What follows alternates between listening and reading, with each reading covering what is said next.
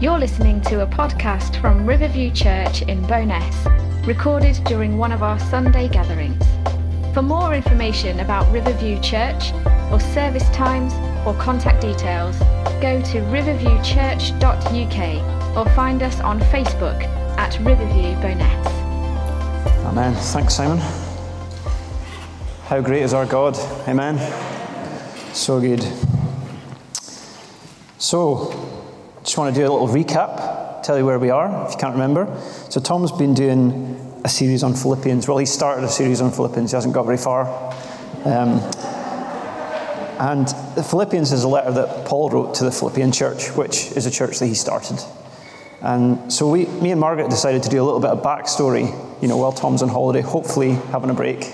Um, we decided to do a little bit of backstory from Acts about the Philippian church and how it started. So that's what I'm doing today. I'm carrying on from where Margaret left off. So the book of Acts is written by Luke, and it's the account of the first missionary journeys of the new church, of the New Testament church. So Margaret shared about Lydia, uh, if you remember. That was the first convert, and Graham did a very good kids talk with a, a baptismal sheet that Abby, you know, did some sort of uh, acrobatics behind.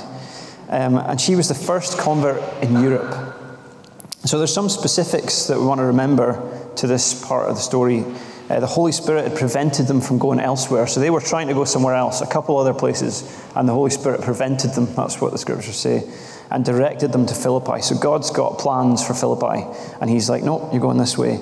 So the Holy Spirit prevented them. There's specific encounters that they have in Philippi. And Philippi is a Roman colony. So those are the, the kind of settings. So if you recall that Paul and Silas had been going down to the river to pray, and this is the other point is there was no synagogue there, so they were going down to the river to pray.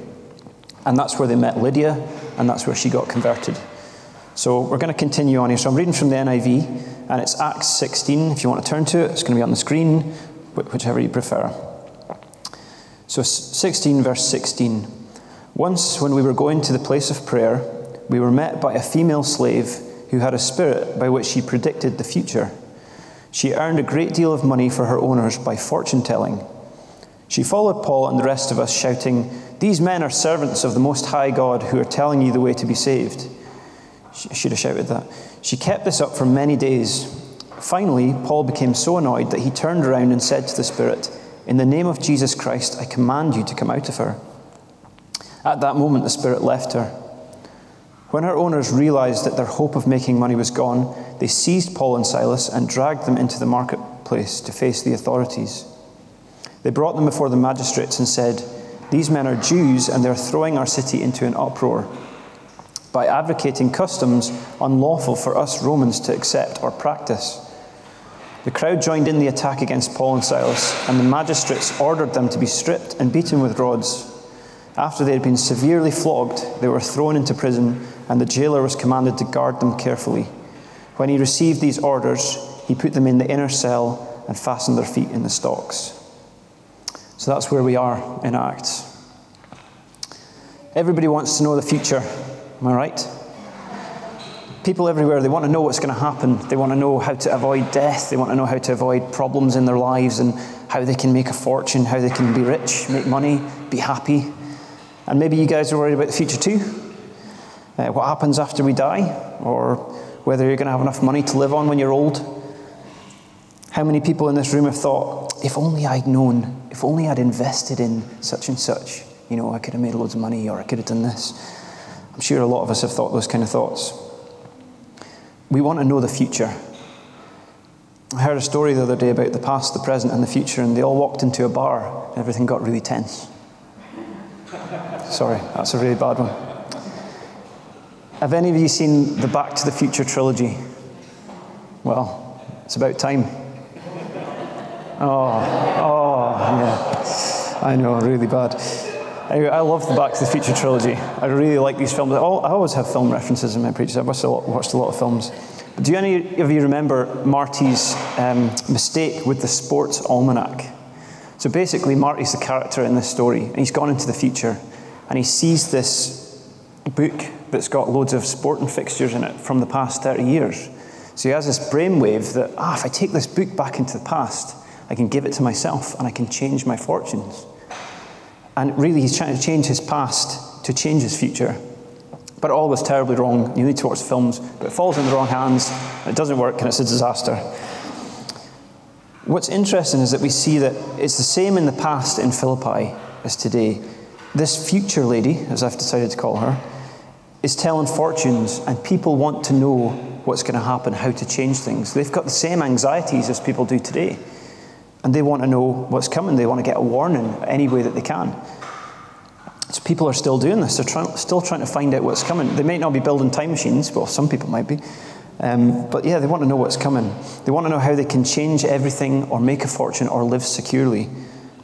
And we want these kind of things too. Am I right? Have, have any of you had these thoughts? Hands, show hands. Anybody had these thoughts? Some people had these thoughts. We're trusting in the wrong things. And in us Christians, it shows a tremendous lack of faith when we do this. And I hope you noticed that I put my hand up there as well. So it shows that we don't trust God for his plans for us. That we don't trust that everything's in his hands and that he's placed us where he's placed us for specific purposes. And that can, can be hard when you're going through difficult times to realize that God's put us here for specific reasons and that it's still in his hands. Wider society don't trust God. They want to know the future, and we do too. But we shouldn't be bound by anxiety. Jesus told us to trust in him and that he's coming back. I'm not precisely sure exactly when. I'm not precisely sure exactly how it's going to pan out, but he said he's coming and he's already come to set captives free. So let's get into this text and see what it says. So in verse 16, they were going to the place of prayer.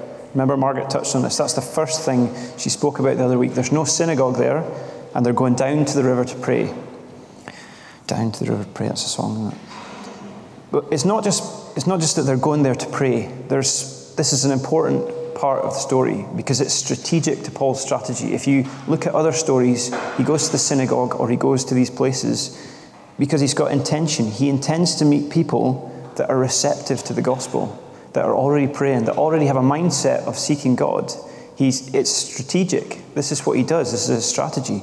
So there's purpose to this, and we saw that with Lydia. He goes down, she's already worshipping God to some extent. They meet, and she's receptive to the gospel, and she gets baptized. So it's part of the strategy. He's a rabbi, and he's showing them how the scriptures are fulfilled in Jesus by going down there. So it's easier for him to start with folk who have some idea of what he's talking about and then expands on that. And if they refuse, then he goes to the Gentiles, as we see later on. In Matthew, when Jesus told his disciples to go into towns, that's what he told them to do find people of peace and then move from there, people who are receptive. So the point I want to make about that is that he's not telling everybody, is he? He's going to specific places. He's not got a sign on him saying the end is nigh. He's not walking around shouting about it. He goes to the river where people are praying. It's specific, it's strategic. So he's not shouting about it. So this verse goes on and says, We were met by a female slave who had a spirit by which she predicted the future. She earned a great deal of money for her owners by fortune telling. So, my first point I want to make is that there's anxiety over the future here. Enter the future lady, the fortune teller. This is where the trouble all begins in this story. So, if you notice that the description that Luke gives, he doesn't say a trickster or a fraudster or a scam artist, but he says somebody with a spirit of divination. That's another translation. Spirit of divination, a spirit by which she predicted the future. And that's because there's a real element to this. It's not just a big scam. Her owners might be making a meal of it, but there's this real spiritual aspect to what she's able to do and it's not a scam. This stuff's real and it's a warning to us. The devil's greatest trick at this moment in history is trying to make everybody believe that he doesn't exist. She clearly has got some abilities through this spirit, and uh, these guys are owners, are they're taking advantage of her. And they're taking advantage of other people, anxious people who want answers and who want to know the future. And they're using it to their advantage. They're using this girl and they're, they're making money off of it. So, the other reason that we know that this is an evil spirit working in her is through the next verse, verse 17. It says she's following them and she's shouting about who they are. So, where, where else do we hear about this kind of behavior? When Jesus meets demons and evil spirits, they start saying who he is. They know who he is, and they start shouting at him. When Jesus met demons in Mark 1:23, they recognized him and they start telling him who he is. And this girl's the same. The spirit in her sees and identifies Jesus in Paul and Silas. And she starts raving about it. So, back in the summer, we went through a whole series about spiritual warfare and about uh, the armour of God. This stuff is real. Not all of it, but some of it, sure. And we really need to, to know that and identify it because it's not of God. These spirits are real and they've got a certain amount of limited power and ability, and they're deceivers like the great deceiver. Some of these predictions might be accurate, but the whole purpose is to point you away from trusting in God, point you away from the ultimate authority in honouring God to something else, to whatever you're looking for. And we see examples of this elsewhere in the Bible. In Exodus chapter 7, where the sorcerers of Egypt, they could do similar miracles to, to Aaron and Moses. So Aaron throws down his staff and it becomes a snake, and so do they. Well, they can do stuff as well. But then his snake eats all the other snakes. So, yeah, it's a good story. You should check that one out. We see it in Saul, with Saul in, in 1 Samuel 28, where he consults a medium to bring up the spirit of Samuel to speak to him. There's a real spiritual element to this stuff, and we need to be careful. And if you're dabbling with this, stop it. It's not of God. These spirits will accept worship wherever they can get it, and the devil's plan is to get your allegiance to something else other than God. It's to stop you trusting in God as the ultimate authority, said. So, what we see here is what I mentioned before is that in this Roman society, 2,000 years ago, people are as anxious as they are now about the future and about their happiness. And they're happy to pay for a word about their future, be it a fake one or be it a real one. And they're held by anxiety and they want to change their circumstances and the future. Jesus tells us not to worry. It's natural that we should be, well, it's natural that we're anxious. We get anxious thoughts, but we need to know how to turn things to God. We need to know how to turn and give them to God so that we can be at peace, that it's in His hands. And that's the right thing to do with anxious thoughts. But it's hard, and uh, sometimes we can feel bound. Some people are completely bound by this. And Jesus wants us to free us from this kind of anxious thinking. He says in Matthew 6 25, Therefore I tell you, do not worry about your life, what you will eat or drink, or about your body, or what you will wear. Is not life more than the food, and the body more than clothes? Look at the birds of the air. They do not sow or reap or store away in barns and yet your heavenly Father feeds them. Are you not much more valuable than they? Can any one of you, by worrying, add a single hour to your life? We have anxious thoughts, but he says, Do not. It's a command. Do not worry. He's got it in hand.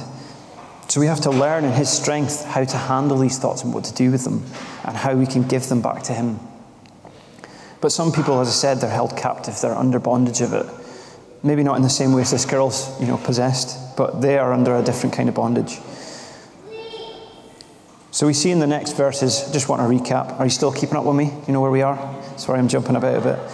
So we've got future lady who's possessed by this spirit, and we've got anxious people being taken advantage of. So the second point I want to make is that there's release for the captive. So, verse 17 and 18 she followed Paul and the rest of us, shouting, these men are servants of the Most High God who are telling you the way to be saved. She kept this up for many days, and then Paul gets annoyed. So, why is he annoyed? What's she saying? I mean, she's telling everybody who they are, and that they're there to tell them how to get saved. You're like, bonus. This woman's doing the work, you know? But she's not, you know. Firstly, he's probably annoyed about the actual harassment of it. It sounds a bit annoying. Secondly, it's not in line with the strategy that we talked about, where he goes to places where people are receptive specifically. Thirdly, it's not a proclamation enabled by the Holy Spirit proclaiming truth. It's a disruptive, possibly sarcastic proclamation from an evil spirit, possibly mocking. It doesn't give us enough information to say that, but I've said it anyway. Snarling could be. It's annoying anyway, and it's not the Spirit of God that's, that's saying it. What we do know is it's an evil spirit and it's exploiting. It's exploiting a person, it's exploiting other people, it's exploiting the anxious for their money, and it's exploiting this girl for profit for these owners. And it's making a name for itself as an authority within this town. Fourthly, I think he's annoyed that allowing her to continue is giving this credit to her. It's giving credit to a spirit of the fortune uh, that's in this fortune teller by telling people who they are because it's actually accurate. So when things happen, people, oh, she was right. She was right about them. So it's, it's doing service to her abilities and her reputation, and it's bolstering her position as a medium within the town. And it's giving credence to the spirit that Paul knows to be the wrong spirit. So this is important in God's plan in Philippi because Paul and Silas are going, talk, they're going around talking about another spirit, the Holy Spirit.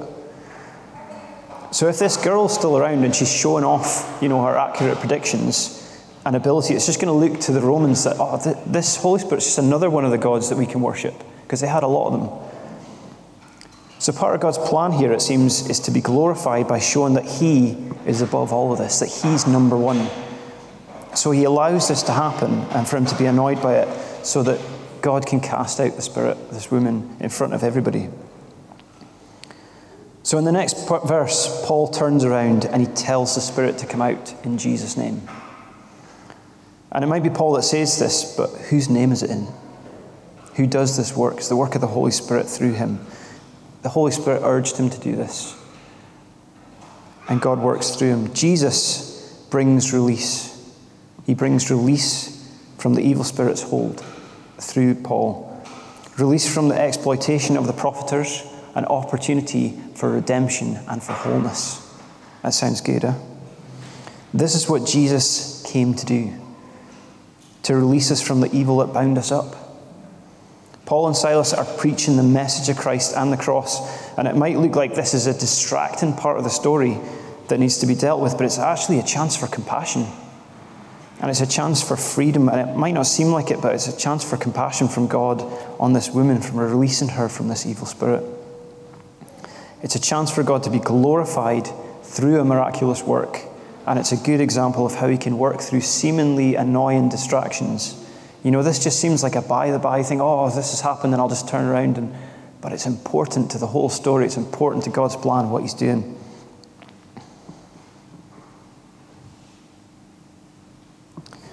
This is an example of how God wants to free us from the things that bind us up, from whatever that holds us back. And He came to free us from sin once and for all. And it's not just people from demons, but also people from anxiousness about the future. He wants to free people from that as well. With a word from Jesus, the darkness retreats, and at that moment, the Spirit left her. So we don't get any more information about eh, in the text about her. That's, that's all we've got about her. It seems to be that from this event, then all this chaos starts to happen. And uh, this part for me is my own speculation, so it's not in the Bible, but I think that this is a specific story and it's likely significant that she's there. You know, possibly not, but it seems that Luke's included this story not just for the event itself. It seems that I imagine she, once she was freed from this, they would want to tell her who freed her. And I think that's what they would do. I mean, Paul and Silas obviously get arrested, but Luke doesn't. So, do they find her? Does she become part of this church and a significant role in this church? Because we've got three accounts of people in different stages, and Margaret's going to talk about the next one in a couple of weeks. But I believe that she becomes significant in this church. Like I say, that's my speculation, and you have to weigh that for yourself. So now comes the flip. Are you still keeping up with me where we are? Spirit's been cast out, everything's going fine, and now comes the flip. Point three Paul becomes the captive. So in these verses that follow, there's basically a riot breaks out uh, and these, around these two guys because of what's happened. The owners of this slave girl, future lady, are, they're super angry because they can't make any more money. And uh, yeah, she's lost her ability uh, and they can't exploit her anymore. And they're probably embarrassed. And Satan's probably embarrassed because it's, you know, this was a bit of his plan. It's all gone to pot now, so things get really ugly. And so they drag them away and they start accusing them as Jews who are teaching weird things amongst the Romans. I mean, Paul's got this ace up his sleeve that he's actually a Roman citizen, but he's not going to use it now. He keeps a hold of that. And this is a Roman colony, so they stir up the crowd and they say that these guys are teaching stuff that's unlawful for us Romans to hear. We're not allowed to worship like this. And so they get them severely flogged and thrown in jail in the stocks. And that's exactly what you think it is. It's those wooden things from old films that they fasten around your feet so you can't run away or move. And it, it's actually the exact sort of thing that you wanted to lock your brother in when you were little so you could throw tomatoes at him. That's exactly what it is. But actually, this is really serious. I mean, it's not good. Paul and Silas are now the captives. Everything's flipped. What's going on? I mean, the Holy Spirit's just in a work, He's just in a miracle through them. And now they've released the slave girl, and now they're beaten, and they're captives, and they're flogged. And it sounds horrendous. And it all happens pretty quickly, by the sounds of it. I mean, can you guys imagine being Paul now? I imagine I would be pretty distraught now. Like, God, I was just doing your work, and now I'm in jail, and I've been beaten up, and what are you doing? I think you'd be crying out, What is going on? And this kind of testimony really goes against this common misconception that sometimes goes around that if you become a Christian, everything's going to go lovely and smoothly for you. Awkward. These are our heroes in this, you know? Doing the work of God. And he's in jail and they've been beaten. And I bet he was a bit anxious. I mean, some people might not believe that, but I believe he probably was a bit anxious at this moment. But it's what's he going to do with that anxiety? Where's he going to turn to? Is he going to turn and give that back to God and turn it into worship and praise? And Margaret's going to look at his attitude, as I said, in a few weeks and what happens in this next situation as they're in the jail.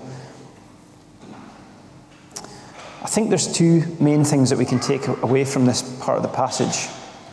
And the first thing is that doing the right thing doesn't mean that everything goes well after. Speaking out for God and doing His will it doesn't mean that everything is just going to run smoothly.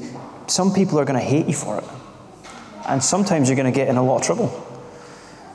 You might have false accusations. You might be imprisoned, accused, beaten.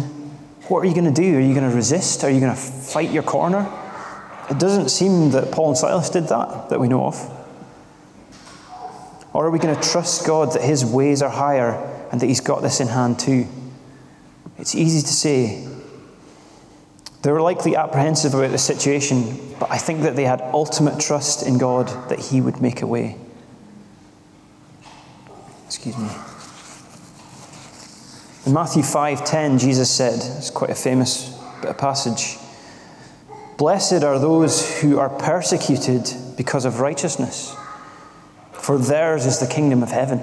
Whoa. Blessed are you when people insult you, persecute you, and falsely say all kinds of evil against you because of me. Rejoice and be glad, because great is your reward in heaven, for in the same way they persecuted the prophets who were before you. Whoa, when you think about that, that is heavy stuff. That's exactly what's going on in this passage. This is real Sermon on the Mount stuff that they're doing now. They've been beaten, they've been thrown in jail for the sake of Jesus' name. And Paul and Silas, they believe that it's worth it. They believe that the blessing and the reward in heaven far outweighs the seemingly terrible earthly consequences. They feel blessed because of what's going on. That is very challenging. Their future eternally is secure, and they don't need to worry about it. And they're willing to go through whatever happens for the sake of Jesus because they know that. The second thing that I think we can take from this is that Jesus will build his church and he'll build it his way. Psalm 127 says, Unless the Lord builds the house, the builders labor in vain. The purpose of Paul and Silas being there is for God to build his church. As we've read, the things didn't go maybe quite as they thought they would. But we need to trust him that his ways are higher than ours and that he knows exactly what he's doing if we're seeking first His kingdom and we're acting on the prompting of the Holy Spirit, then we don't need to worry about what comes next because God's got it in hand, even if it looks terrible. We can trust Him even in adversity, even when He leads us into situations that we can't see or understand what's going on. We don't need to be anxious about the future. We need to trust God and we can be free from anxiousness Jesus wants to release us from those thoughts. In Luke 4:19, he quotes Isaiah saying, God sent him to set the prisoner and the oppressed free. Jesus doesn't want us to be bound up by things that we're carrying or by trying to make ourselves happy in the future by getting that right thing so that we can be set. We need to trust in his plans. He makes it really clear that it can be hard for us to imagine. Uh, sorry, he makes it really clear, but it can be really hard for us to imagine because it's very countercultural right now. Simon, do you want to come up with the band again? Oh, is he? He's put us in specific places with specific things to do, and it's in order that we can be the light to those around us. And we're not worrying about everything like everybody else is having to, because we can trust in the Lord God, our Savior. So don't worry. Paul's, Paul's following God led him into prison. So it's not always going to go how we think it should, but we can have this deep assurance in God. As we trust Him, even in the midst of difficult circumstances, we can be at peace on the inside, knowing God's in control, even when everything is going wrong. So don't worry. Are you weary and burdened with your worry? Jesus said, Come to me, all you who are weary and burdened, and I will give you rest. Matthew 11 28. If you don't know Jesus this morning, you can. He came to set the captives free, and He's not just our hope for the future, He's our hope for the present. He wants to change your present. He came to take away our burdens, our sin, and everything that goes with it so that we can be free. And He died and He rose again so that we can have a relationship with Him and with God the Father. So that we can trust in the one who made it all and not worry about all the things that we think we have to worry about. So that we don't have to worry about the future, our future here and our future after. So don't worry. Also, if you just feel anxious, if you have anxiety, you know, we all have these thoughts. If you really struggle with them, if you've got anxiety about the future, or if you're just anxious about everything, Jesus doesn't want you to be. You don't need to be. He wants to free you. This might sound really simplistic, but He's supernatural. It takes a supernatural intervention by the Holy Spirit in our lives to change our thinking and to remove this. And I mean, it might just be that you feel a little bit anxious and you usually turn it back to God, but something's weighing on your mind. Or it might be that you're bound up by this and He wants to set you free. He wants to release the captives. So if that's you this morning, please feel free to come up for prayer after. We'd love to pray with you. Even if we look busy, just, just grab a hold of us and we'd love to pray with you. Or if you want to become a Christian this morning and you want Jesus to be your Lord and Savior, come up at the end, to find us, We'll pray with you. We'd love to. Trust in God and don't worry.